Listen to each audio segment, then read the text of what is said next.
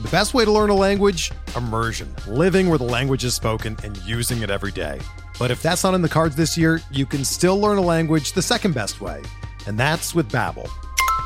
Be a better you in 2024 with Babbel, the science-backed language learning app that actually works. Don't pay hundreds of dollars for private tutors or waste hours on apps that don't really help you speak the language.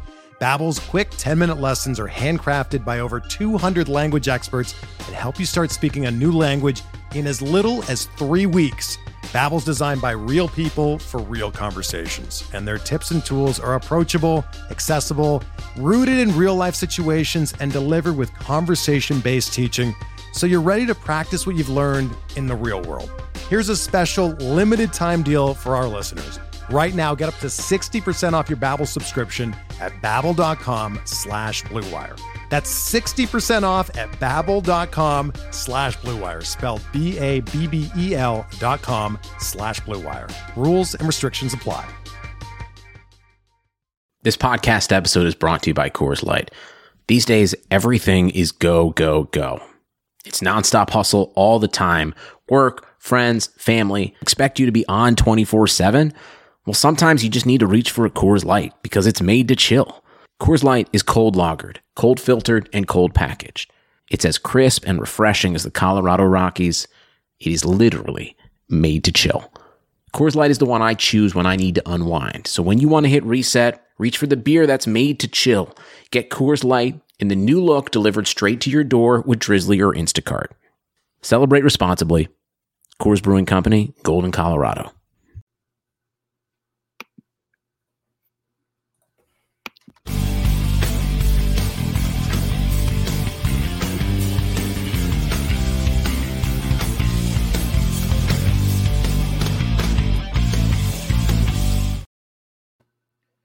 Welcome, everybody, to the RotoWire Fantasy Baseball Podcast. Jeff Erickson here. Uh, today is Thursday, uh, May 6th. We don't have a May the 4th or Cinco de Mayo today. We just have a normal Thursday, May 6th.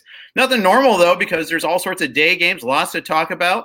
Uh, my guest and co host today is Brock Miller from Fade the Noise. Uh, you can follow him on Twitter at, at Brockness Monster. And uh, I, I'm thrilled to have you on here, Brock. Thanks for joining me today. How you doing? I'm, I'm doing great. I'm just uh, I'm so excited to be here. Um, I really want to thank you for the opportunity. Uh, you know, I, I, I spend a lot of time scrolling through Twitter, uh, reading lots of interesting stuff from a lot of great analysts. Um, you know, just a lot of people that could deserve to be here, maybe just as much as me. So, um, super excited to be here. Thanks. No problem. No problem. You know, and that's one of the things with the RotoWire Pod is we're trying to bring in new voices all the time. Uh, you know, I I've been around in this industry for a super long time, but so I can. It's easy for me to kind of go stay with my old reliables. But I, you know, this is a great opportunity for me too. I benefit a ton just by getting to meet people. So, and you and I played together in TGFBI. I think what three years ago, uh, the first season of TGFBI, and that's how I got to know you a little bit online. So, might as well get to know you a little bit. We were talking off air about what you do for a living. You're really busy right now, uh, and busy is a good thing. Busy keeps Mostly. the trouble away.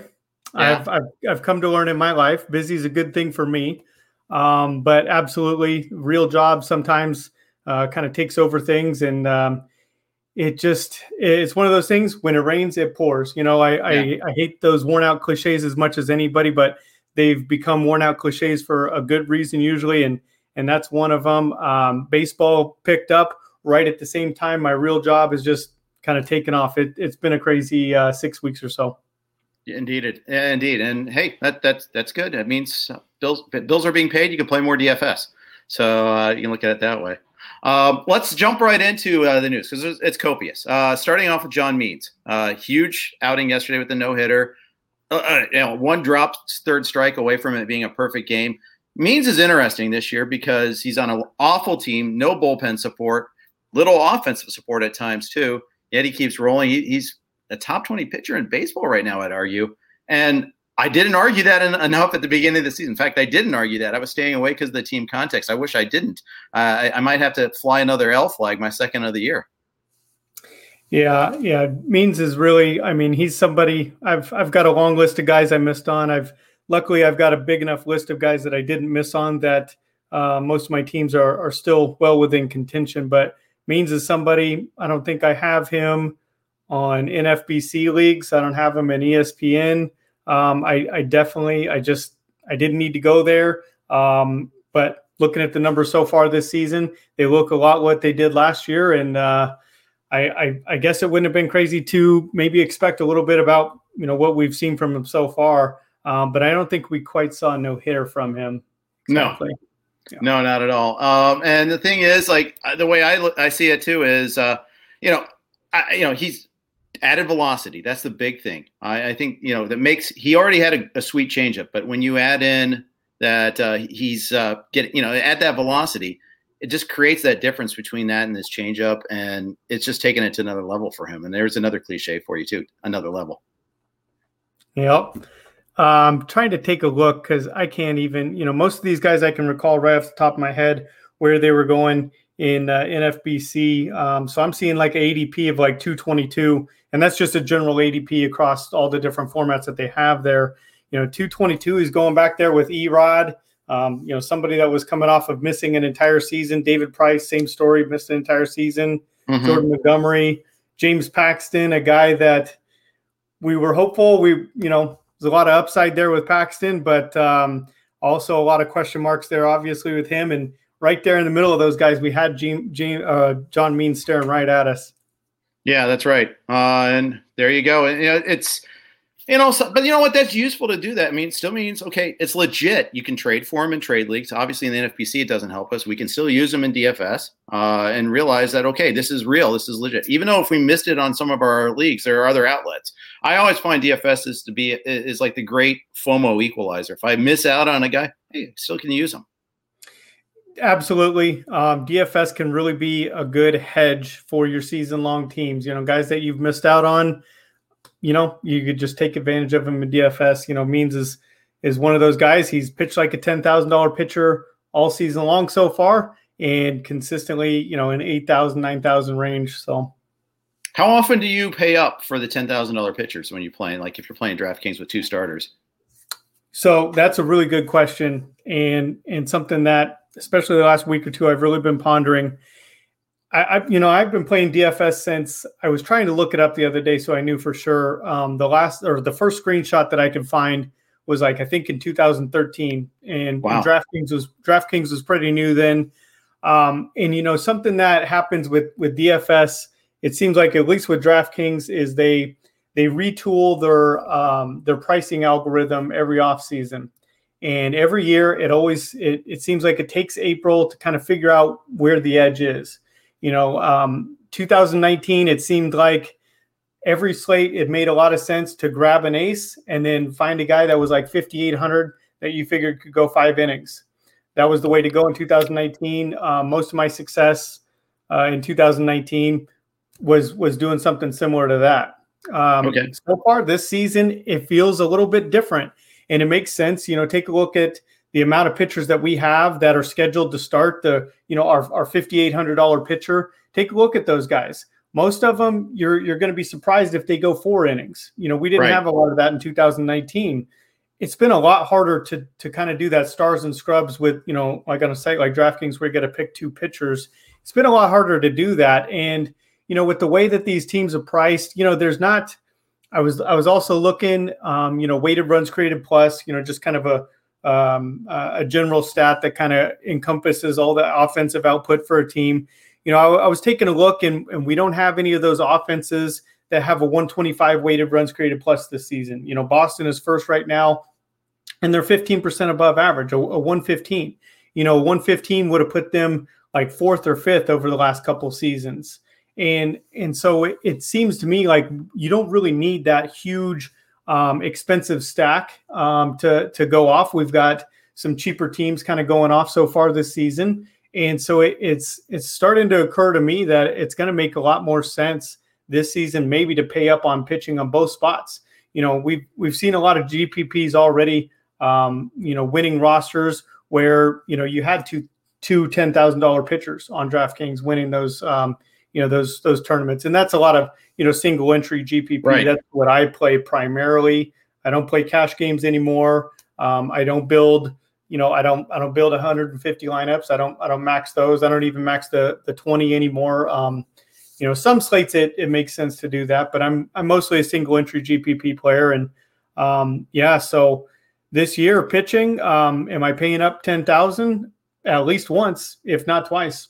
Interesting. Uh, and you know, I, I, am not a, I, I'm, I, I kind of just, I'm a dilettante when it comes to DFS. I, I enjoy it, uh, but I couldn't rely on it as a living. Luckily, I have my uh, RotoWire's provided a pretty good living for me over the years, so uh, you know I don't have to play on my own dime on that uh, as much. But the other and the thing is, I just we all have you know our strengths, right? I, I think I'm stronger in season long. I, am stronger in just being able to do lots of multiple sports and lots of and, and that sort of time sucking. I mean, to do it right, you really have to put a lot of time in to put put your lineups together. And I feel like between my radio and my media responsibilities and just site responsibilities, I don't have time to put together. Uh, you know, uh, uh especially for tournament lineups, where I think there's, a, you know, after you have to know like the ownership levels, you have to try to guess at that. I'm, I'm that's not a strength of mine.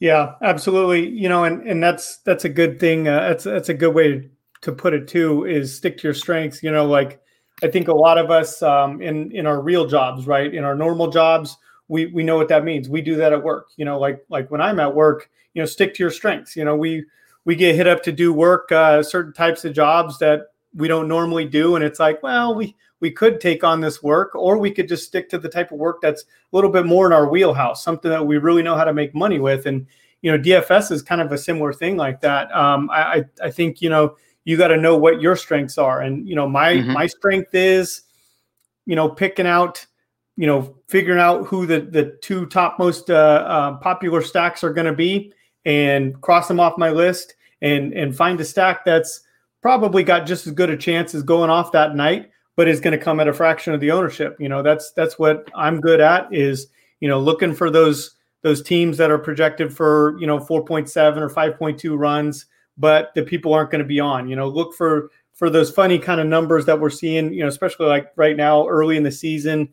Um, you know, I, I know like a, an example here is is Detroit's numbers against left-handed pitching absolutely putrid, right? I, I think like a 38 weighted runs created plus or something like that. Well, anyways, Jeff Zimmerman on Twitter the other day um, uh, put out a link. He he wrote an article on his site about uh, about how other teams, when you know five weeks into the season, when they have a split as bad as the Tigers do, you know, so like under a 50 weighted runs created plus or or something like that. Um, you know, how do those teams end up finishing in the season? And the worst yeah. split in at the end of the year, the worst splits in all of baseball, you know, you're talking like a 78 or an 81 uh, weighted runs created plus, which, you know, granted, those are horrible numbers, but you know, the way that people are putting stock into the, that 38 number for Detroit now. Um, so you just know anytime there's a left-handed pitcher on a slate going up against Detroit, they're going to be massively popular. And if you can poke some holes in that pitcher, there's a good place to start your pivot right there. And that's that's a good way to attack single entry GPP. You mean you can't poke holes in uh, Martin Perez? exactly. You, you, you, know what? The the weather actually gave me an out there. Uh, um, I'll I'll admit to um to go in there. Uh, I rostered him yesterday, worked out just fine, and yeah. the weather was just enough to scare people off. He was four percent owned, four percent. Wow. So four percent owned against Detroit. You know, left-handed pitcher at four percent owned. I could go for that. Um, I, I, figured he'd be lower owned. Um, you know, if there's no weather issues there, uh, I'll bet you he was more. He was going to be more like 25% owned. So sure. Um, yeah, that makes sense. Today it was weird because the main slate was a day slate. You know, all but like two of the games were in the day slate. Uh, and you know, I I'll admit I used Eovaldi. I was kind of the square uh, as that, and that did not go very well at all. Uh, yeah, it's ugly. Um, which is a, you know it's kind of a interesting you know thing that you know you see that and I feel like it was weird for me is early on I thought I could handle I was I was doing pretty well. I was nailing pitchers pretty well. Lately eh, it's not not as well in, in part because guys are getting priced up a little bit too. The guys that I could get in the 7500 like a Freddie Peralta against the Cubs for 7500 now he's in the 9000s and it's not as nearly as much of a value. It gets a little bit tighter a little bit tougher. Yeah, absolutely. Um, you know, and then there's a couple of those guys that just it it hasn't really adjusted up yet for, you know, like JT mm-hmm. Brubaker was still like 6500 the other day or whatever yeah. and you know, he's been a good pitcher. There's there's still a couple of them out there, but overall I I agree with that. Um, it's it's catching up a little bit there. Joe Musgrove is is just is not going to be you know 8500 and 12% owned anymore you know people right. people are really caught up to his uh, performance thus far so yeah i think that's right uh, okay a couple other big news items here albert pujols you've heard of him uh, the angels designated him for assignment he went to them and asked for his release after getting benched last night against uh, Ryan Yarbrough, who had, you know, I think he was like six for nine in his career against him with a couple homers, or maybe it was nine for 12. Uh, he, he was looking at all the, the BVP charts and all that. And he's like, hey, you got to put me in. What am I doing if I'm not playing? What am I doing here if I'm not playing in this game? Uh, but this is kind of, this has been building up. It's, he, had gotten a decent run of playing time, but they've got guys that are lining up. And Jared Walsh really should be playing first base, shouldn't be playing the outfield anyhow. There's really not a place to play Pujols when Ohtani's in the lineup. So you can see why where this was going. But at the same time, it's a little still shocking to me to see it happen. Definitely. And, you know, it, it's interesting too. I don't know how this works, um, but, you know, he has like a 10 year contract, a personal services agreement uh, for 10 years that follows the expiration of his of his current contract you know his, his player contract so it's obviously it's not the same thing he was what 23 million a year um, under his player contract there but um, he still has a, a, 10 year deal um, for the Angels that uh, starts next year. So I don't know what a personal services contract is, um, you know, to right. be an assistant or, or whatever there. But uh, I guess theoretically he's going to be back with the Angels start, you know, next year, I guess, right? If yeah, it's kind of like the Bonilla contract, well. right? It's just yeah, it's, I don't it strikes me as a uh, uh, you know, it's a deferred payment, and they might find a role for him possibly. They may just say, you know, just just cash your, you know, they they may have him coach or they may just let him just do his thing. I don't know. That that's interesting. So maybe that is just a way to you know push some of that money back. I know that like kind of Philadelphia did that with Bryce Harper. You know, Bryce Harper yeah. wanted 330 million, and instead of giving him 10 year and 330 million and having 33 million count towards the uh, um, the luxury tax purposes, there mm-hmm. they gave it to him for 13. So you know he gets his 330 million if they you know if they release him with three years left he's still going to get his money and you know luxury tax purposes they didn't have to um, well they're further underneath the uh, the threshold there so yeah i with Pujols i mean he is such a um, such an interesting case there i still remember the day he signed that contract i still remember a lot of the conversations that that came from signing that contract i um, it, you know, it's kind of funny is I, I don't think I'd rostered him in DFS in like three years. And I yeah. actually got a couple times over the last couple weeks. I, I got like a, a $2,800 home run out of him a, a couple nice. weeks ago. He was hitting, he was hitting okay there. And, you know, the Angels though, it, it is interesting. I mean, he's been, he's just been bad, right? I mean, look at his weighted runs created last, uh, last year, the year before, definitely just one of the worst hitters in baseball, right? There's, not a lot of debate there. He's been bad, and you know that offense is good, uh, even with his you know bad number right there in the middle of them there. So, um, but I, I, I think you nailed that. You know, you, you got to get Walsh in there. You got to you got to start figuring out some of these long term pieces here. You know, they've they've really got to put a, a competitive team out there um, with Mike Trout, and they they've got to start figuring out things soon. Yeah, I, I think that's right, and you know, it, it's they realize the, the concept of sunk cost. I mean, the fact is, he, they, they're going to pay him regardless. Why pay in your lineup too? I mean, they've been doing this for years, and in fact, they've been doing it in like key spots in the lineup too. Not just him playing, but often embedding right behind Trout or you know a couple spots down. I mean, it took a long time for the kind of get to that realization, which yeah. makes you wonder like how much of this is driven by the like the owner, for instance, rather than at the managerial level. And finally, they had enough. Yeah, he the owner's the one that forced that contract. You know, that yep. wasn't Dipoto's idea. That was Arte Moreno's idea to sign that contract. So, you know, I, I know Pujols is he said a lot about you know chasing the home run records, trying to move up the home run, home run records and stuff like that. Mm-hmm. He didn't even say that he was necessarily going to be done playing after this year. So if he's released now, like you know, he's he's trying to find a job right now. Sure, of course, and that's that's why he was pushing on that. I've already seen people speculate about the White Sox because they've had a couple injuries, but position wise, it doesn't really help them that much because they really need help in the outfield. That's where they need the help. They they have plenty of first base DH types. And I, I can't think of a team out there that really needs a DH. You know, the the American League teams, you know, last year the, the National League teams had to scramble a little bit for it. Right. Um, but like the American League teams, all those teams are pretty well built with the idea that we don't have a DH. You know, DH is a spot where we get a guy off his legs for for a day, but we still have his bat in the lineup. I mean, you know, most of the teams are doing that now. So I just, I honestly don't see where Pujols fits on on any of the teams.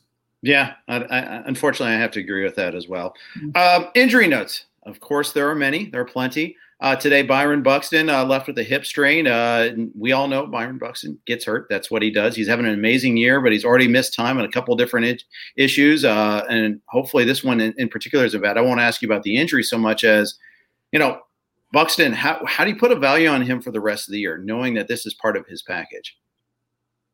Well, um, yeah, that that's a really good question. I mean, I know how the the the lenses that I am looking through when I am making these uh, kinds of decisions preseason, you know, during draft season. And, and, normally I'm looking at this like, okay, you get Buston, uh, Buxton, a, a, an elite player when he's in there. Um, and when he's not in there, you know, what's the replacement, you know, and, and you kind of try to put those numbers together and, and what kind of player comes out on the end there. What what's interesting though is, I mean, outfield's been tough. There's and just injuries in general. I mean, you know, Buxton's hurt, but so is everybody else. You know, your your right. replacement for a guy, you know, if you've got Buxton, if he goes on the injured list, you know, you're not replacing him with a with a decent hitter. If you had asked me this question six weeks ago, you know, mid March, my my answer is probably different. You know, then it's like, oh, okay, you grab somebody off the waiver wire, or or if it's a DC or, or something like that, you know, you're going to have somebody decent. I mean, I've got DCs where um, if you know, and and I mean, I drafted six seven backup outfielders. I've got DCs where if I get an outfielder hurt now, I've got nobody to replace him with. I'm I'm already taking zeros. So I mean, there's just so little depth out there. Every year we get a little bit more uh, heavy, uh, or team uh, offenses are a little bit more dependent on platoons. So there's just not a lot of replacements out there. Yeah, I wholeheartedly agree. And I'm just stunned at how many outfielders in particular. Scott and I, Scott Jenstad and I always talk about this hard to find good outfielders. I got, you know, I'm thrilled when Harrison Bader is out there, and you know, he's Harrison Bader. I mean, he's playing on a pretty regular basis, though. He can get you some power, some speed. Okay, sign me up. I'll try to get him. I mean, I, I think I got stuck with Brandon Nimmo active this week because I had nobody to replace him. He was day to day, and I it's like, okay, I had another two other outfielders on my bench, and this is one of my main event teams. And there's just Tim and I, uh, Tim Schuler and I, run a team together, and it's like, okay, we should, I guess we should have cut one more guy, but you can only have so many outfielders. You know, on, on Twitter a couple weeks ago, I think you were part of this conversation too. We were all having a good laugh about it, where it was one of those situations where you got so many guys that are hurt. You know, you're you're trying to put somebody in the lineup, just hoping, hey, maybe they come back from the injury list. You know, a, a couple days earlier. You know, maybe I can get you know Wednesday and Thursday at bats out of them. Right. Yeah, I mean, look mm-hmm. at and then you like you had this tough decision this week. What do you do with Christian Yelich? Okay, he's in the lineup Monday. Let's put him in. Boom, we're back, baby. Let's go. One day later, he's back on the IL. Come on. I mean, I, I, feel bad for him. I mean, of course, obviously, but it's tough. And then you can't even bench your slumping guys when this happens. And, you know, sometimes you you've got some guys that are marginal, questionable guys, but playing time's king. I mean, you just need some sort of counting stats. Yeah. I, I think I have Tommy Pham in like four out of my 11 leagues on NFBC and mm-hmm. he's active in every single one of them. That whatever 130 batting average or or whatever it is, and um, you know batting average. That's that's kind of the one spot that's that seems like it's really hurting. You know, people are talking about a lot on Twitter there. Uh, a lot, a lot of t- right. tweets about batting average just being down across the league or whatever. And um, I, I took kind of a, um, a, a look at it. Uh, I compared. Um, I made like tiers, you know, like 300 hitters, 200 hitters, below the Mendoza line and the amount of hitters that are below 200. I think, you know, most other years you're talking between 11 and 13% of qualified hitters under 200 at this point in the season, you know, five weeks into the season. And this week, that number, it's, uh, or this year rather, numbers up around like 18%. Um, you know, so, so 70% more hitters hitting under 200. And, um, yeah, it's, it's been tough to deal with. Yeah, I mean, median uh, batting average in the NFBC main event is 245. 245. I mean, a 260 hitter helps you. It's not just okay to have a 260 hitter. You're like psyched to get a 260 hitter. It, it, it's wild. Um, and then so and so when you get a slumper, I mean, it's you know, and then with combined with injuries and the batting average problems, sometimes you just got to roll with it. Like we, so we had a question here uh, from Lancer who asked a couple questions about a couple uh, question about the outfielders. Quick opinions on Lourdes Gurriel and Victor Robles. Uh, and you know, Robles. Let's start with him. He's hitting 224 right now. This is heading into today's game, which just ended. They lost three to two. I don't know what he did today, but uh, he's he's got no homers. He's got one stolen base. He's been caught three times. He's not even running well when he runs. He is walking more, yay! But you know, you got to actually do something at some point in time. He's got three extra base hits, and none of those are homers. You know, he's lost that leadoff spot more often than not. I mean, what do you do with the Victor Robles? Well, yeah. Um, so he's he's definitely hitting eighth a lot this year. He's hitting eighth, so he's hitting in front of the pitcher. Um, not a not a great spot there. Just kind of pulling up a couple of the numbers, taking a look underneath the hood. Um, you know the the plate discipline there. He's actually swinging the bat a lot less. His swing rate is down to forty two percent. So you know that's quite. You know usually he's up there about fifty percent. So he's swinging mm-hmm. less, which means he's you know chasing a little bit less there, but the quality of contact just must be absolutely horrible if if he's chasing less and he's still putting up like absolutely no numbers because you know it's not like this guy was a complete bum. Um, what was uh, let's see, what was that? 17 home runs in 2019. That was his kind of first shot at, at having the job there. 600 uh, 600 plate appearances, hit 17 home runs with all those steals. So um, you know this is a guy that we've seen. You know the walk rate's 12 percent. It, it looks. I mean, if you're really looking for some silver lining on this guy, he's definitely taken a different approach at the plate there. Um, you know, 12% walk rate this year. Years past, he's a 5% walk rate type of guy. So, you know, for for context, that means he just doesn't walk. You know, 5% is pretty right. low there. So he's definitely making a, um, a noticeable adjustment at the plate. It's not working out so far. I kind of, you know, when it, when a guy who's good enough at baseball to the point that he's made it to the major leagues is making big changes like that, like those changes haven't paid off so far. I've I've got to think he he finds a happy medium there between this new approach and the old approach. And uh, I I think you know we're not going to see as much power as we saw from from him before. Uh, maybe he's not that that 20 homer, 30 stolen base guy there, um, but I, I, think he's going to be able to get back to some kind of you know respectable level there. Um, I just hate the Statcast uh, stuff, though. I mean, average exit velocity, hard hit percentage, they're all down, and they were down even in 2019. That's the thing. Scott Jenstad yeah. is always, uh, you know, talking about that. Uh, but yeah, and you know, you start hitting the eighth a lot. That means fewer running chances, especially with the lack of uh, DH. It's a real problem. Um, I don't know what I, I I only have him in one league, and it's an OBP league, so he isn't killing me as much. But yeah, I expected him to run. I, when I get everybody healthy again in that league, I might I'm going to have to make a hard choice on him pretty soon. And it's a keeper league too. It's a long term dynasty league. It's XFL, so I've got him at a you know a great deal. You know, and, he, and it's slow acceleration too. And you know, it's just uh, yeah, but you you you got to produce at some point. I mean, we only have 15 keepers. You know, you have to make that decision. And you know, I I you know I, I made some decisions. Kept I, I let some other use potentially useful guys go because I wanted to keep the you know the long term upside. But at some point, you have to start delivering. It's a tough call. Uh, the Blue Jays, Lourdes Gurriel. I mean, he, they they bought some time with him because George Springer's going back in the IL. And uh, judging by the comments I saw from the Toronto beat writers today, they're thinking it's going to be more than your 10 days with this uh, back to the IL trip because of his quad injury. But uh, Lourdes Gurriel's batting eighth in the lineup again, too, uh, a lot. He's not hitting for average. That's the one thing he was supposed to be able to do. He's hit 221 going in a day, two homers, nine RBI, eight eight runs, and one stolen base. Uh, that for a top 10 round player, that's just not getting it done. Yeah, take a look at his numbers real quick too, and you know the batting average balls in play is down a little bit and stuff like that, but absolutely no power from him. Um, you know that it's you know, look looking at the rankings, looking at the numbers there. I mean, it's supposed to be a 50 hit tool, it's supposed to be a 55 raw power. We're supposed to see a lot more out of this guy than we've seen from him so far this season. Um, but you know, as a guy that already didn't walk, um, and he's he's not walking at all this year. Uh, that he didn't really have any room for that to get any worse there. So he's got a 58 weighted runs created plus so far this year, and, and he's definitely earned it. But you know that that said, man, you know it's it's kind of strange when a guy let's see last year 135 weighted runs created plus the year before 124 it, it's it's kind of hard to put up numbers that solid for right. a couple years and then just disappear. Not going to say that it doesn't happen because we've seen it, but it's pretty unlikely. So there's got to be some kind of a rebound in this guy. But it's one of those guys, I you know, like you said, you're, you're hoping for some batting average from him, but he's not going to hit that many home runs. He's got a little bit of power. He's not going to steal. Um, it's it's uh, it's a tough spot because this is a guy that you don't want to trust, but there's just there's not a lot of depth on the waiver wire.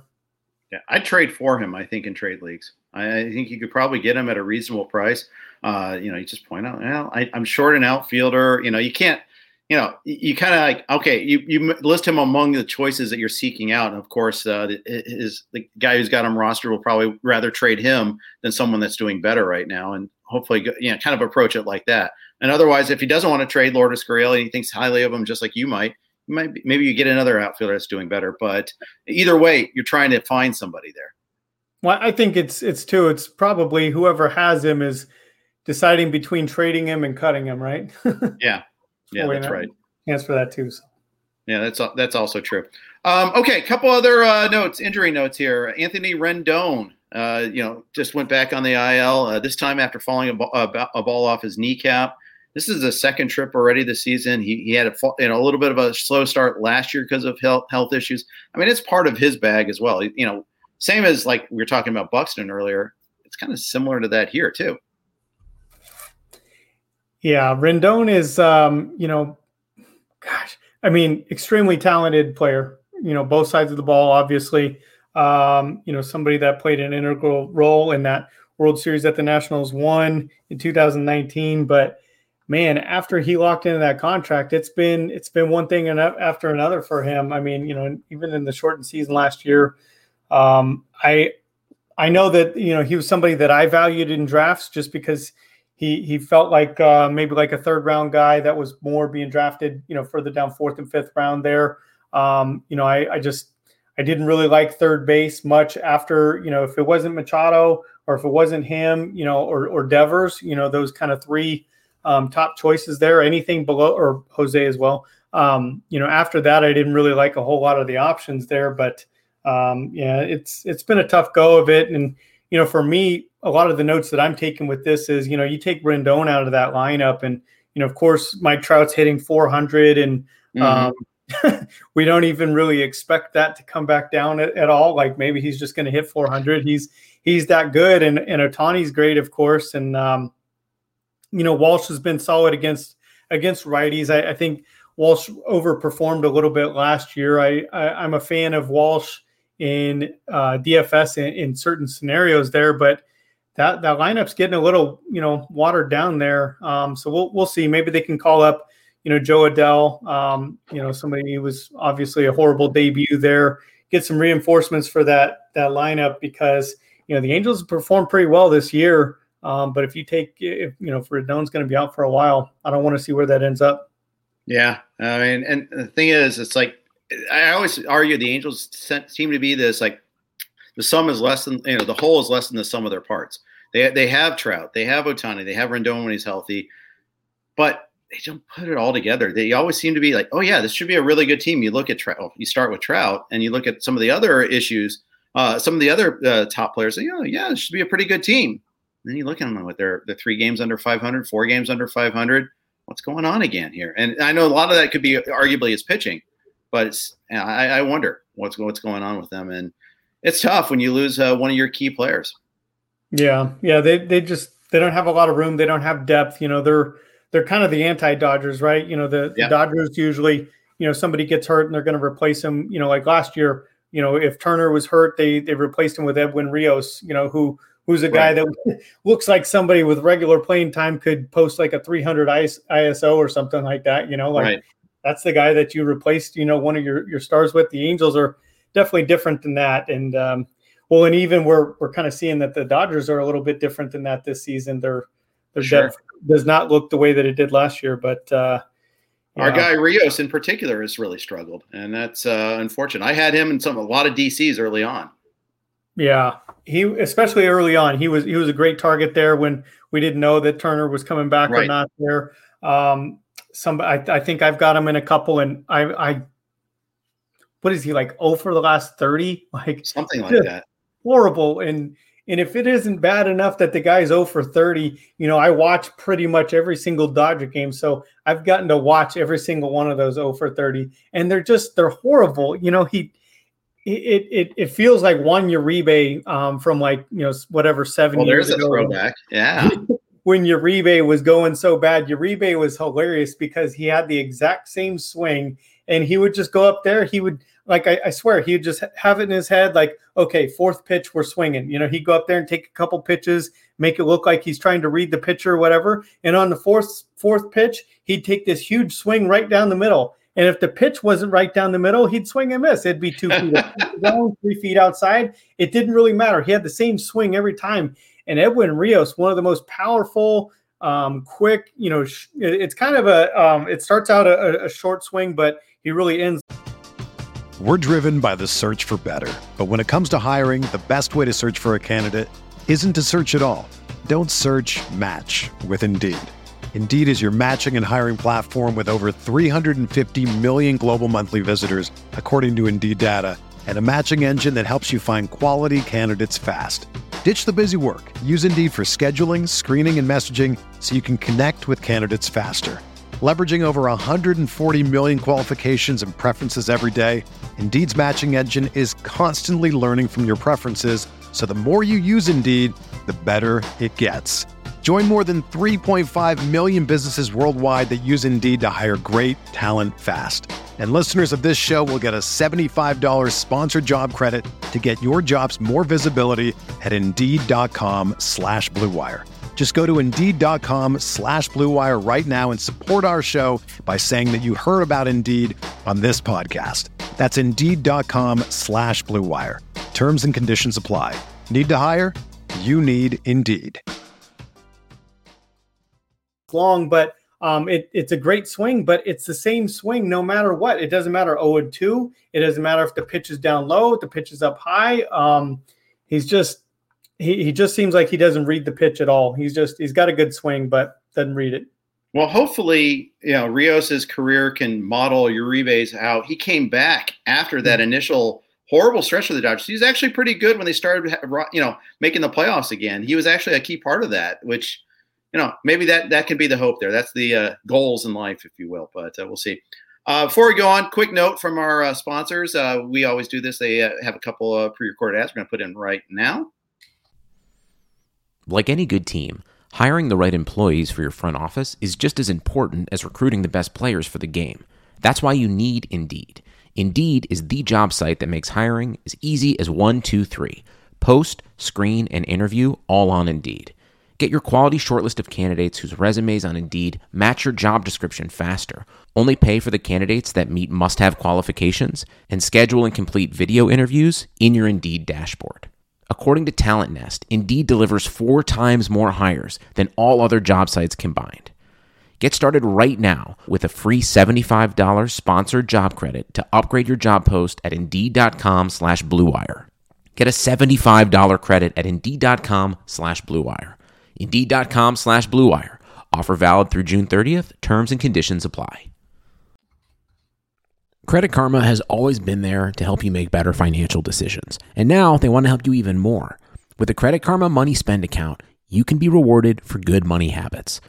Credit Karma Money is a brand new checking account where you can win cash reimbursements for making purchases. Just pay with your debit card, and if you win, you'll be notified on the spot, and your Instant Karma cash will be added back to your spend account.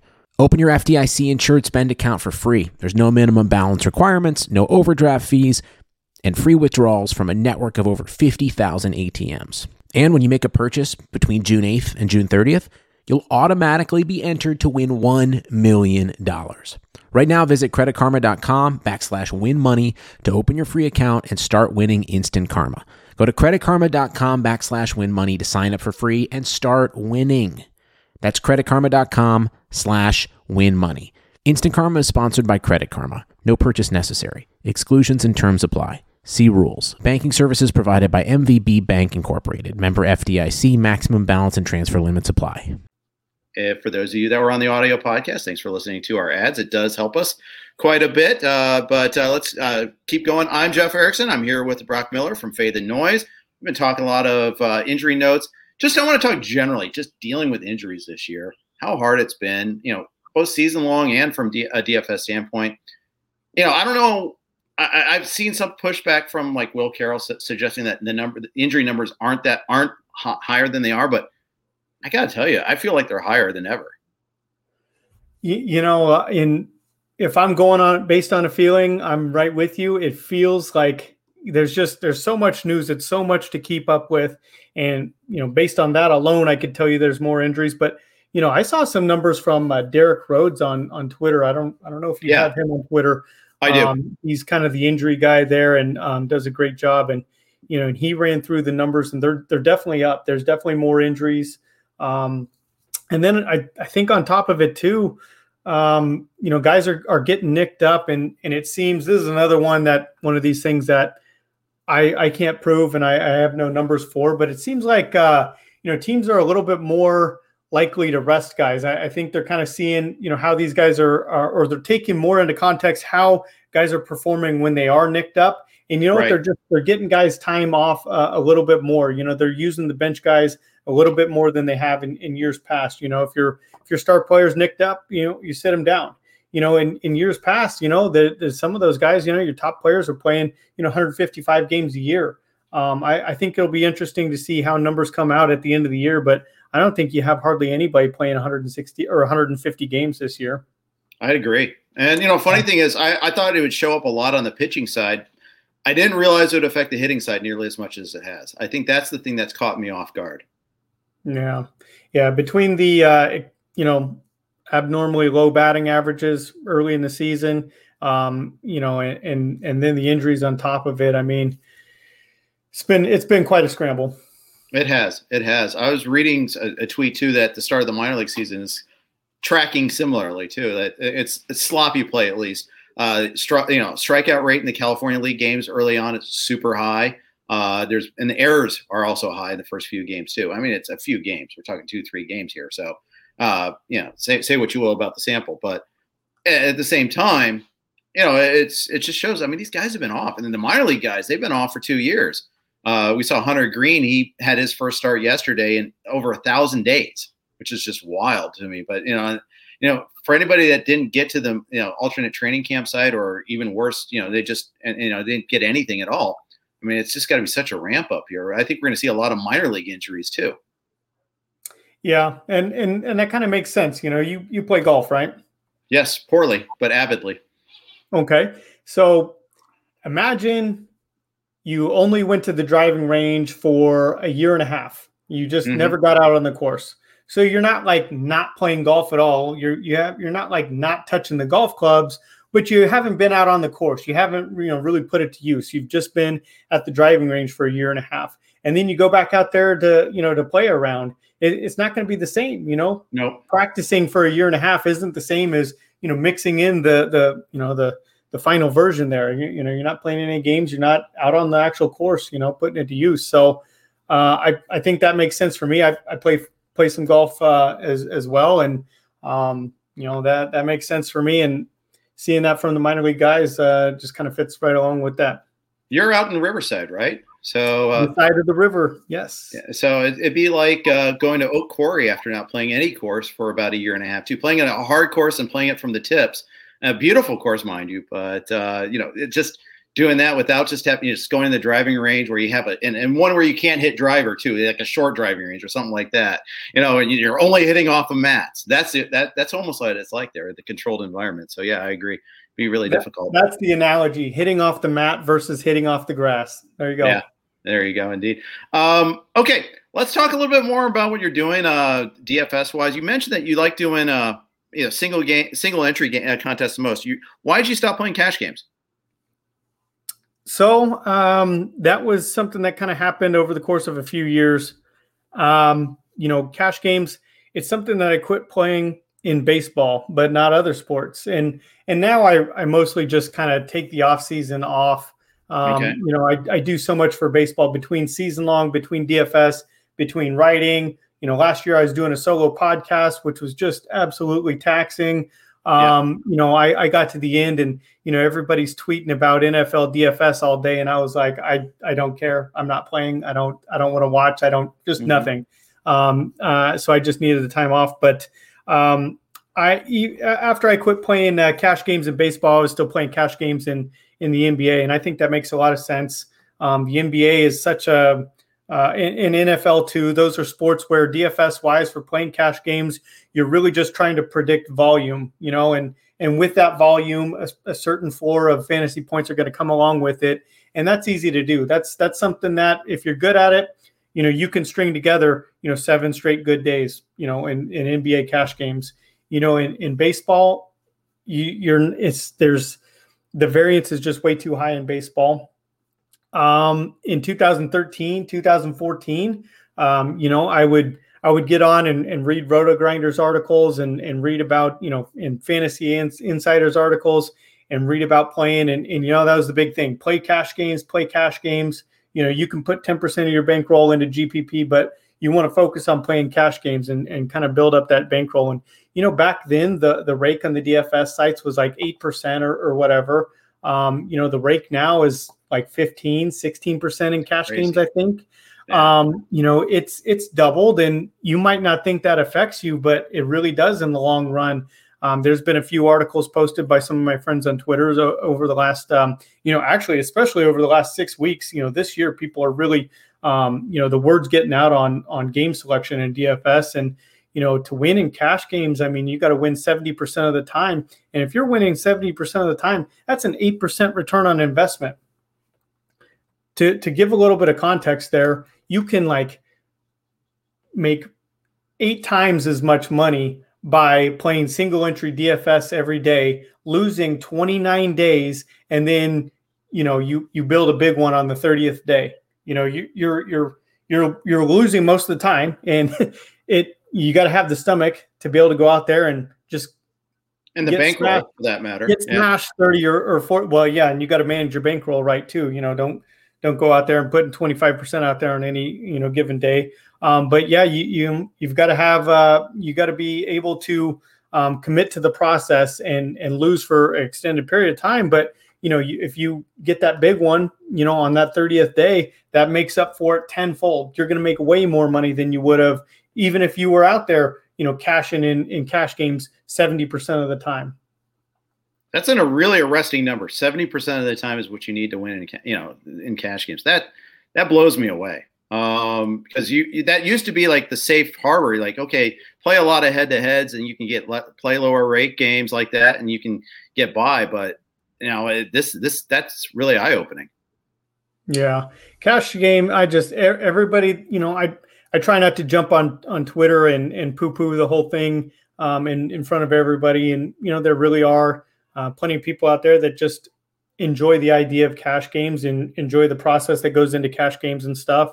Um, but anybody that hits me up in private, like you know, hey, help me out with uh, with some DFS. Hey, help help me out with DraftKings or whatever. First thing I tell them is, okay, you know, if you want to just focus on one lineup, you know that that's what I do. If you don't have the time to build 20, build 150 lineups whatever, if you're only building one lineup, then you know put that lineup in smarter contests. You know, so you know, single entry is is one thing, but I'm not talking like the five dollar single entry because even that one, you know, there's there's four thousand entries in there. You know, winning mm-hmm. that one, you know, you're going to have to come up with pretty close to an optimal lineup to win that one. Um, so my advice is, you know, stick with single entry GPP. You know, be able to um, really get paid when you when you come up with the big one on that day. Um, but for for most of us, you know, trying to win a GPP with you know two, three, four hundred people uh, in that contest is is probably a good target. You know, stick to those ones, and you know, if you want to play um, a little bit less money, you know, if you're a little bit more of a casual player, say you're only you know playing 15 bucks, um, you know, get in there. FanDuel and DraftKings both have these contests where you know they limit it to 100 entries or whatever. You know, come up with a a, a, a pseudo cash game lineup um, you know, maybe think of a good pivot in there here or there. You know, if you really sense some bad chalk on on one of the pitchers or whatever, then that's that's a good place to to kind of pivot there. But you know, stick to uh, a, uh, uh, a, lineup like that and stick to those contests where you know you're only trying to beat a, a hundred people. I mean, you're you're gonna have a lot more success doing that. That's something where you know you can go out there and win one of those every couple weeks. You know, and, and you're you're you're going to have a lot more fun than if you're you know trying to build a lineup and try to build uh, beat you know four thousand people in in the five dollar you know single entry GPP. You're you're going to have a lot more fun uh, in in those smaller contests there. And you know, and and on uh, I'm not sure on FanDuel, but on DraftKings the rake is a lot less on those as well. Yeah, that's smart. Uh, smart. Uh, you know, and again, I th- that's the thing. I think you know people lose sight of what you know looking what the rake is. I sometimes overlook it sometimes too uh, you know, you get you get comfort, you get in a groove, you get comfortable, and you just start playing these contests you always play. They kind of sneak in and take take away from you on that too. So, uh, I think that's really good advice. Well, and it's it's interesting too. I mean, you know, talking about the rake, you know, like in, in cash games, you need to win 70% of the time. You know, change that to you need to win 60% of the time.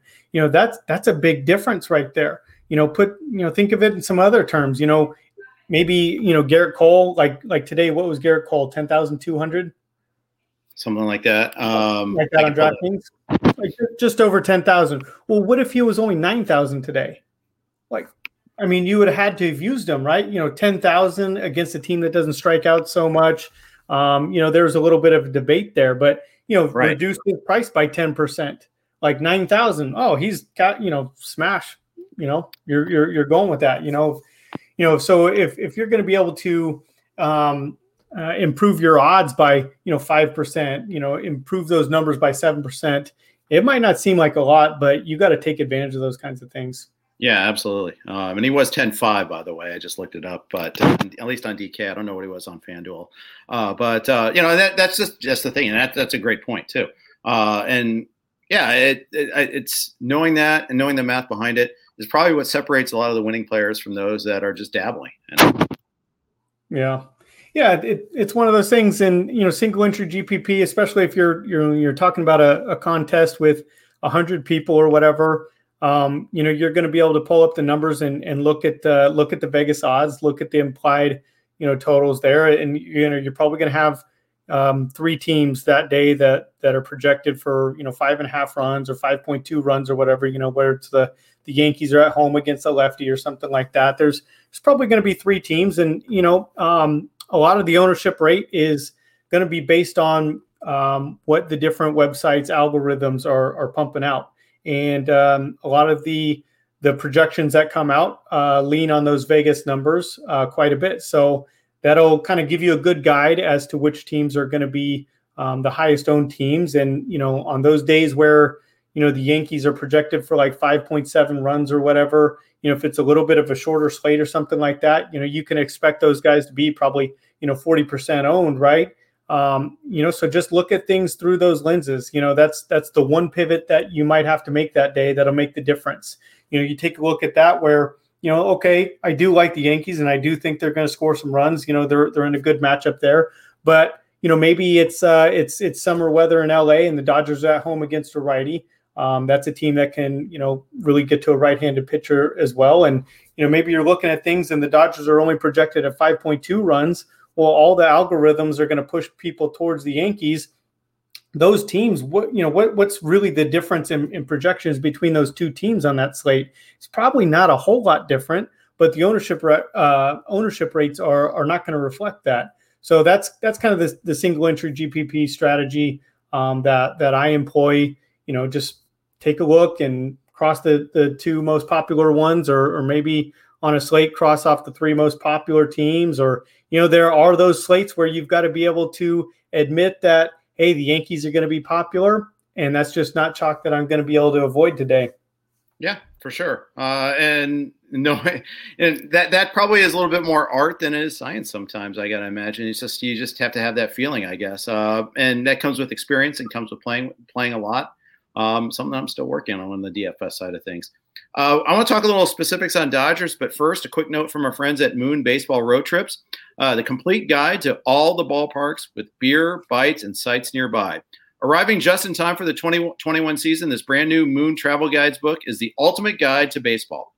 This book is as much a travel guide as it is a dive into the classic American road trip, vibrant fan communities, baseball history, and of course, the 30 incredible MLB cities. Seven road trip routes with detailed itineraries. It's organized by region, so you can drive a loop through the Midwest, cruise along the West Coast, or hit the ballparks from Boston to DC. insider advice for visiting each ballpark. So, not just how to catch a game, but tips on snagging tickets, securing the best seats, and insider scoop on the best bars and restaurants nearby.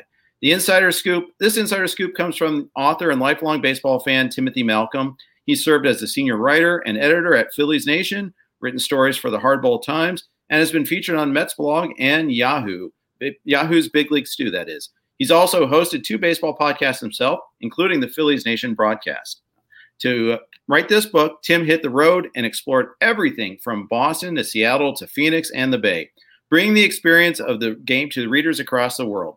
For the ultimate baseball experience this summer, order your copy of Moon Baseball Road Trips, available at online retailers and your local bookstore or at www.moon.com. I'm Jeff Erickson here with Brock Miller from Fade the Noise. Brock, have you done any uh, good baseball road trips?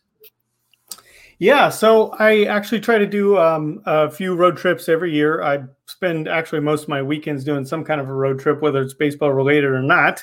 Mm-hmm. Um, but yeah, road trips for for baseball stadiums are are one of my favorite things. Um, and I, I kind of have this goal. I thought it was a cool goal at the time, but it turns out that everybody more or less has the same goal, and that is to see a baseball game at every stadium, all of the major league stadiums. And I don't know where you are on your list. I am about halfway through. I'm at 15. I'm actually at like 16 stadiums, but one of them um, was uh, uh, the old Texas Stadium. So uh, at some point or another, I'm going to have, um, if I do complete my list, it's going to be with 31 stadiums, um, just because I'm going to have to double up over there in Arlington. But uh, where are you at on your list? Yeah, so I've got a similar problem, except it's a bigger problem. I've got like 20 plus stadiums, but at least five or six are no longer, including my favorite team, the Reds. I have not been to Great American Ballpark.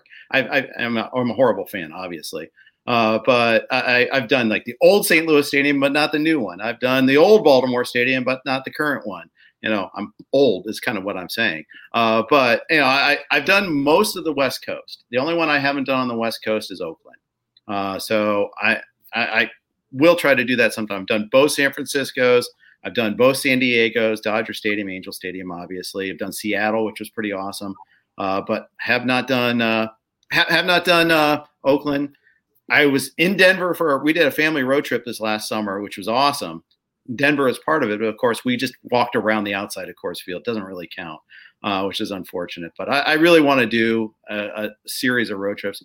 Might have to wait till the kids are out done with school, but uh, at some point we'll do that. Um, but yeah, I, I I love baseball stadiums. Love doing all sorts of them. Want to? I've been to 43 states also, so trying to get all 50 states, all 30 stadiums.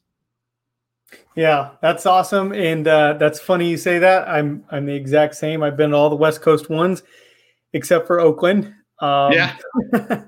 Not exactly. You know, the thing is, if, if I went with Jenstad to an A's game, it'd be a blast. You know, it, I was totally say, awesome. no offense to Scott, but yeah, but it, it's hard to want to go to that stadium, especially if they're seeking a new one out anyhow. Uh, although that seems like uh, that that's never going to happen. It's like the white whale trying to find a place to build a stadium. No one wants them.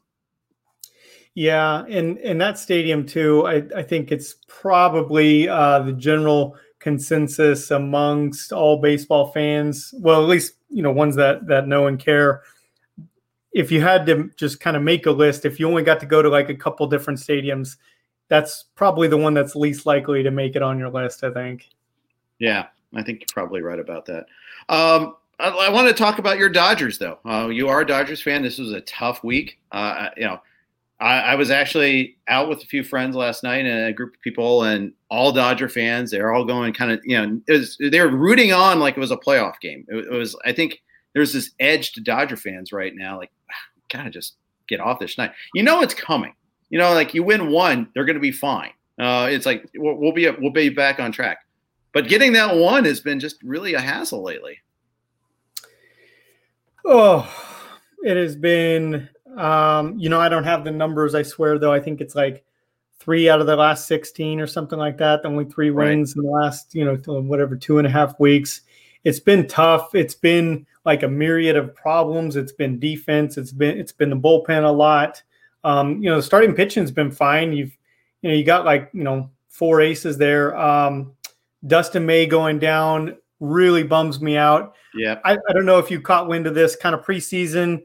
You know, everybody was trying to, ha- you know, it, it just for whatever reason on Twitter, everybody felt like they needed to plant their flag on, on either the Dust, uh, Tony Gonsolin hill or, or on the Dustin May hill. And basically everybody was was over there on the Dustin May side, and I was all, all alone over there, um, kind of I, I, I, well, maybe it was just me. I take that back. Maybe it was just me that felt like I had to plant my flag there. But you know, I was really uh, confident in, in Tony Gonsolin over um, Dustin May. And I took Gonsolin over May in the main. Uh, so yeah. I'm, I'm, there with you. I'm in Kathmandu with you. Uh, I so. really like the upside with Dustin May. Obviously, anybody can go out there and you know throw 100 miles in uh, 100 miles an hour in the sixth inning is is somebody that you know you want to watch. And and he's so great with you know the gifts, the the pitching ninja gifts last year and stuff, and or gifs. Excuse me if I I don't know which way you pronounce that, but I, I don't even um, care. um, so Dustin, I mean, he was really taking a step forward. He was really proving me wrong, and I couldn't have been more happy to be wrong. You know, really just you know watching him be out there and, and thrive. He was missing bats. I don't know. You know, they they really just changed around the way that they were attacking hitters with his arsenal, and and um, just not shocked that, that a team like the Dodgers was able to figure that out for him. Um, and then he gets hurt. like looks like we like might need another hill. I mean, Gonsolin might Gonsolin might come back. They're saying in like three to four weeks, and they're hoping yeah. to get him up to four to five innings. We might have to go uh, find a little molehill, a Jose uh, Josiah Gray molehill, or uh, Mitchell White. I don't know. I I remember seeing Mitchell White pitch in Rancho Cucamonga like three years ago, but uh, you know he's not bad either. I mean, but it's just kind of funny that they're a team with so much depth is starting to is just running thin right now, and I, I think they'll get they'll get some of these reinforcements back. But you know when their depth guys aren't performing, we talked about Rios earlier. It, it really stings, and I think they've had like 12 pitchers go on the IL. Alexander went on today. They although they did get uh, Joe Kelly back today, so you know it's a trade off, I suppose. But it's just they they they've been really pushing that depth angle this year.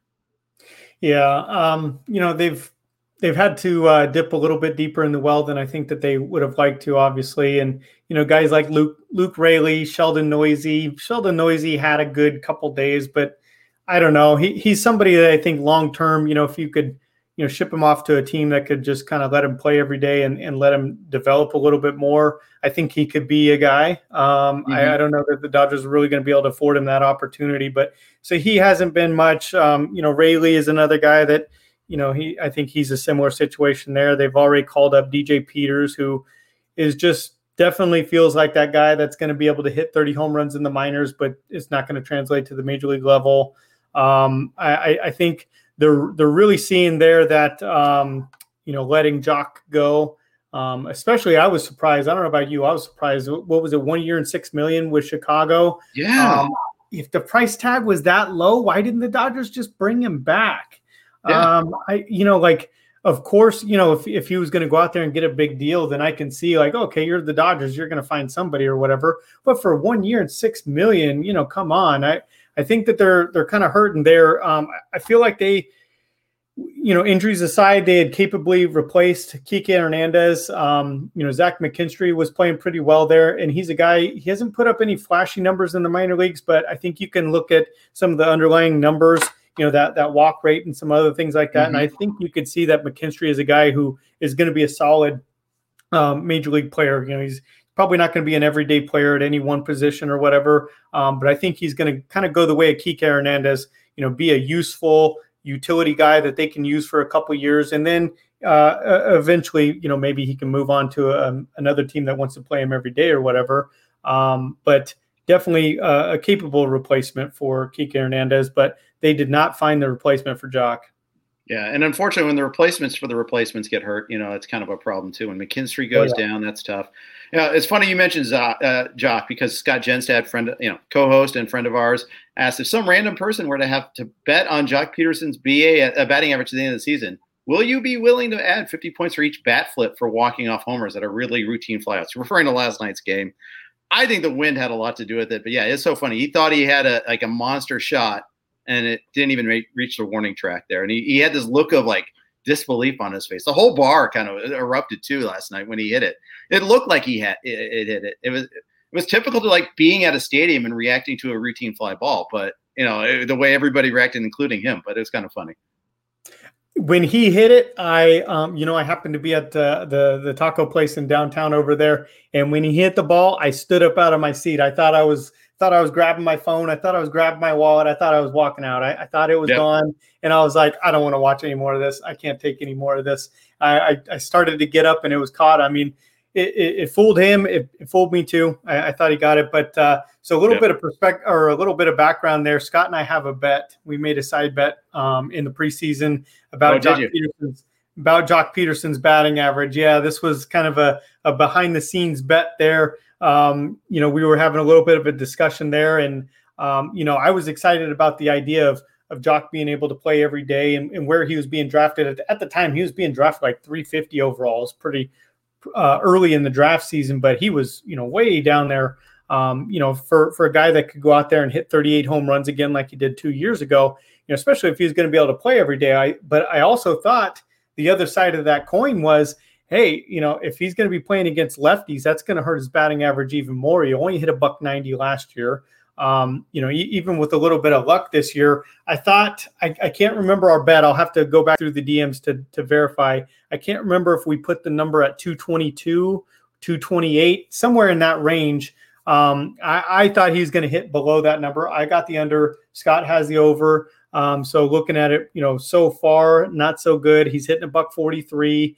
Um, it is early, um, but it's kind of I'm a little bit worried. I, am sure. feeling good about my well, I'm feeling good about my bet because there's a lot of guys hitting a buck 43. There's there's there's a there's a lot of guys hitting a buck 70. You know, batting average is down already, and um, you know if, if Joc's going to struggle at all, I don't know. But you know, he started out. It's it's it's Chicago. It's cold up there.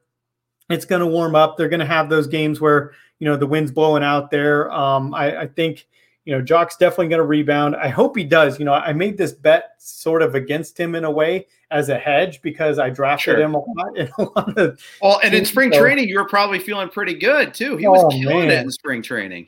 He was he was mashing. He he looked like he was going to make the Dodgers sorry. So, yeah, yeah, yeah. I, I yeah, I hear you. I hear you. It's still time though. I mean, the weather. I mean, the Cubs have played in a lot of crappy weather. Um, they have some of the extreme slumpers out there. I don't know. I think there's plenty of time for it to turn on. He just has to stay out there long enough. I think that's the big key is just staying healthy. But uh, I think it's coming. Uh, a couple other questions before we wrap up here. Fantasy Football Ninja asks, when do you think Eloy will be back? Worth a stash in a redraft? Unless you have an IL spot, no. I think if you have an IL spot, sure, park him. But I, I, I, I wouldn't go out and try to find a pick him up. I don't see him coming back until August, maybe even September so hard to tell with a long term injury like this. Yeah, I, I, think we're probably two months away from having to make that decision. You know, maybe in you know, maybe late June, people start you know thinking about it. I, I think you got time to kind of wait and maybe hear some news on it a little bit there. I, you know, maybe in a normal year, yeah, sure, you know, go for it. You know, like in a normal year, um, you know, go pick up Chris Sale right now. Right now, you need all those bench spots. There's yeah. there's so many injuries. There's so many players being platoon. A couple points that we kind of already um, you know made these points already, but they're they're going to apply again here. Um, there's a lot of reasons why you need every inch of that bench. Yeah, you sure do. Uh, you play a lot of games in the uh, NFBC platform, whether it's a DC. I know you're in, at least in one online. I think you, and obviously TGFBI, and you just know the stashes kill you after a while. I mean, yes, everybody remembers Mike Mike Trout, right? You know, you know, okay, you stashed him, it worked out great. What about all those other guys that didn't get the call up right away? You know, it's tough. You know, I'm holding on to uh, Wander and like a in a DC, it makes sense a little bit, but you know, it's tough. You're holding on to those stashes. Meanwhile, you get you, you're losing all those at bats from guys that are hurt. It just adds up after a while. Yeah, no doubt. Um, you know, most of the leagues that we're kind of looking at these um, for, you know, the the OC championships, um, TGFBI, those those kinds of leagues and stuff like that. You know, you're looking at a pretty limited bench, and and you need that because you know not only for those injuries. I mean, the stuff that's just happening on a daily basis. Um, it doesn't feel like in years past, um, you know, getting in there and adjusting rosters for the weekend series was was quite a big deal. I mean, every single one of my rosters, I have to take out a hurt person for the weekend series every yeah. single week. you know, I, I, I would do that. You know, I, I always felt like in years past it was going a little bit above and beyond where I'd get on there Thursday night and kind of roll through and look at matchups like, oh, okay, you're going up against the Nationals. You're going to see Max Scherzer and Stephen Strasburg or whatever. Like, okay, things aren't looking good for you. Who else is on my bench? You know, I I felt like I was going above and beyond to do that. It, this year, you've got no other choice but to go through there because you're pulling out hurt guys. Yeah, I think you're right. I, I, think you're right. It's it's it's like it used to be like okay, well we can look at platoons. You know, we can oh yeah, good ballpark. We'll we'll choose that. We have choices. No, it's just like I don't want to take a zero here. I don't want to take a zero. Then you know sometimes, and then of course the guy gets hurt on Friday night. It doesn't matter anyhow. But uh, so it goes. Uh, last question. Uh, Nate asks Madrigal for Matt Chapman. I answered this on Twitter, but I want to get your thought. AL only two reserves, one of which he has Wander Franco stash. He has Fletcher, Nicky Lopez, and Leury Garcia available for second, eligible for second base. So it feels like he can spare him. Would you trade uh, Nick Madrigal for Matt Chapman? You know, I, I kind of um, I didn't end up with a lot of uh, Matt Chapman through draft just because I was a little bit worried about that offseason surgery there. But yep. um, you know, he's looked okay. He's hit, you know, probably hitting a buck eighty like everybody else there. I, you know, I, I looked at that question on Twitter, and my answer is a little bit less about um, a little bit less about him, and it's more about you know Madrigal. Madrigal looks kind of the way that we thought he would. He's he's got no home runs. Um, he's hitting 300, but he hits ninth in that lineup. It's not a lot of chance for him to move up there. Um, if you know if he's going to hit an empty 300, you know the big thing with him, and I think you're going to notice this as well. He's stolen one base so far. Um, it, it's not like he's only been on base three times. Like, come on, one stolen base right. with all that speed. Um, he's hit ninth and he's not running. He'll probably run a little bit at, at some point at least. But um, who who was the um, the other options? The the guy had somebody else at second base who. Yeah, is, he's got Fletcher. He's got Leury Garcia. Yeah. He's got like three guys that are eligible at second. So it's yeah. not like he'd be short there. I mean, they're not. It's an AL only though too. So keep that in mind. It's like playing time's king. I get that. Uh, for me, it's a snap call. Uh, you know, the only thing it'd be is like, okay, I'm hurting on batting average, and you don't want that because yeah, Chapman's going to hurt your batting average comparatively, but you're going to get so much more. And he and he, I'm looking at Chapman's game log too, and he, you know, he's starting to come around. Like in the last, I think he's got like a 900 OPS in the last 14 days, uh, eight something in the last 21. Uh, so you know, after an awful start dealing with that hip injury, seems fine now. Yeah, no doubt. And you know, David Fletcher's gonna is gonna be a guy. It's not you know, you you weren't um, you know you weren't playing Madrigal at third base anyway. So I, I don't know what the other option at third base is there, but it's not like Madrigal is going to hit 340 and you're going to want to replace um, you know David Fletcher with with Madrigal because David right. Fletcher is probably going to be hitting 320 for you. Andy hits at the top of that lineup. He's got Mike Trout behind him. He's going to have the counting stats. He's going to score a lot of runs. He's he's even been running. I think he actually has a few stolen bases. So you know he's he's out running Madrigal. You're just you're probably not going to replace um, you know Fletcher with Madrigal anyway. So I'm I'm with you absolutely. All right. Uh, thanks for the question, Nick. Hey, before we sign off, Brock, uh, what are you working on? Where can people find your stuff? Uh, what's the best way way to get a hold of your advice? Yeah, definitely uh, follow me on Twitter. There, uh, I am working with FTN right now. I um, do a uh, a semi-weekly podcast with my buddies Matt and Matt over there for FTN. Um, we mostly talk season long stuff there. Um, as I kind of alluded to earlier, uh, work has been kind of a beast for me, and we haven't really been able to go forward with the plan. Um, you know, w- with our initial plan, I, I planned to be a little bit on their DFS show with them uh, in, in, the mornings, talking DFS and stuff like that, and that hasn't quite worked out yet. I think things are calming down a little bit, and um, you're you're probably going to f- see a little bit more from me uh, at FTN uh, in in the near future here. So um, we'll just kind of have to play it by ear there. But uh, definitely hit me up on Twitter. Um, as busy as I get, I always answer every single question that comes to me on Twitter. You know, whether you just you know write me there or, or send me an inbox, whatever. I'm always down to help. if you just want to um, you know chat baseball, I, am usually available to do that. I, I, I find a way. So um, definitely uh, FTN. And um, if you're curious about the site, if you're interested in any of the DFS stuff that, that I was talking about earlier there, um, FTN has a great site for that, FTN Daily. Um, there's projections on there, there's ownership projections.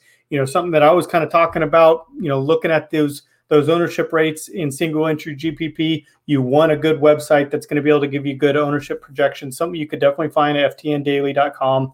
Um, so give us a look over there. If you have questions about it, um, you know, absolutely, you know, hit me up about that. I'll, I can teach you how to use the site. I can, you know, basically whatever you need, hit me up on Twitter. I'm there. Very good. Hey, Brock, this has been a pleasure. Thank you so much for jumping on with us today. Uh, good to get to actually talk to you after just like tweeting back and forth all this time. Absolutely. Agree completely. Uh, really enjoyed it here and uh, look forward to listening to all the other RotoWire podcasts. Awesome. And, and what next one coming up is our two start starters with Clay and uh, uh, Clay and Todd Zola tomorrow. So make sure to tune in for that. Thanks for listening today. Have a great day. Try RotoWire today, free for 10 days. Get our premium tools, rankings, analysis, and breaking news alerts. No credit card required. Go to rotowire.com forward slash try.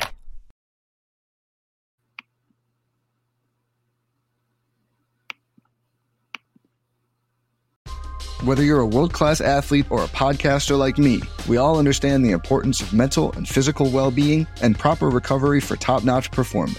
That's why I'm excited that Unifyd Healing is sponsoring this podcast. Unifyd Healing is a new and super innovative global network of wellness centers powered by Energy Enhancement System, or EE System. If you haven't heard of the EE System, you'll want to listen up. This technology promotes wellness, deep relaxation, purification, and rejuvenation.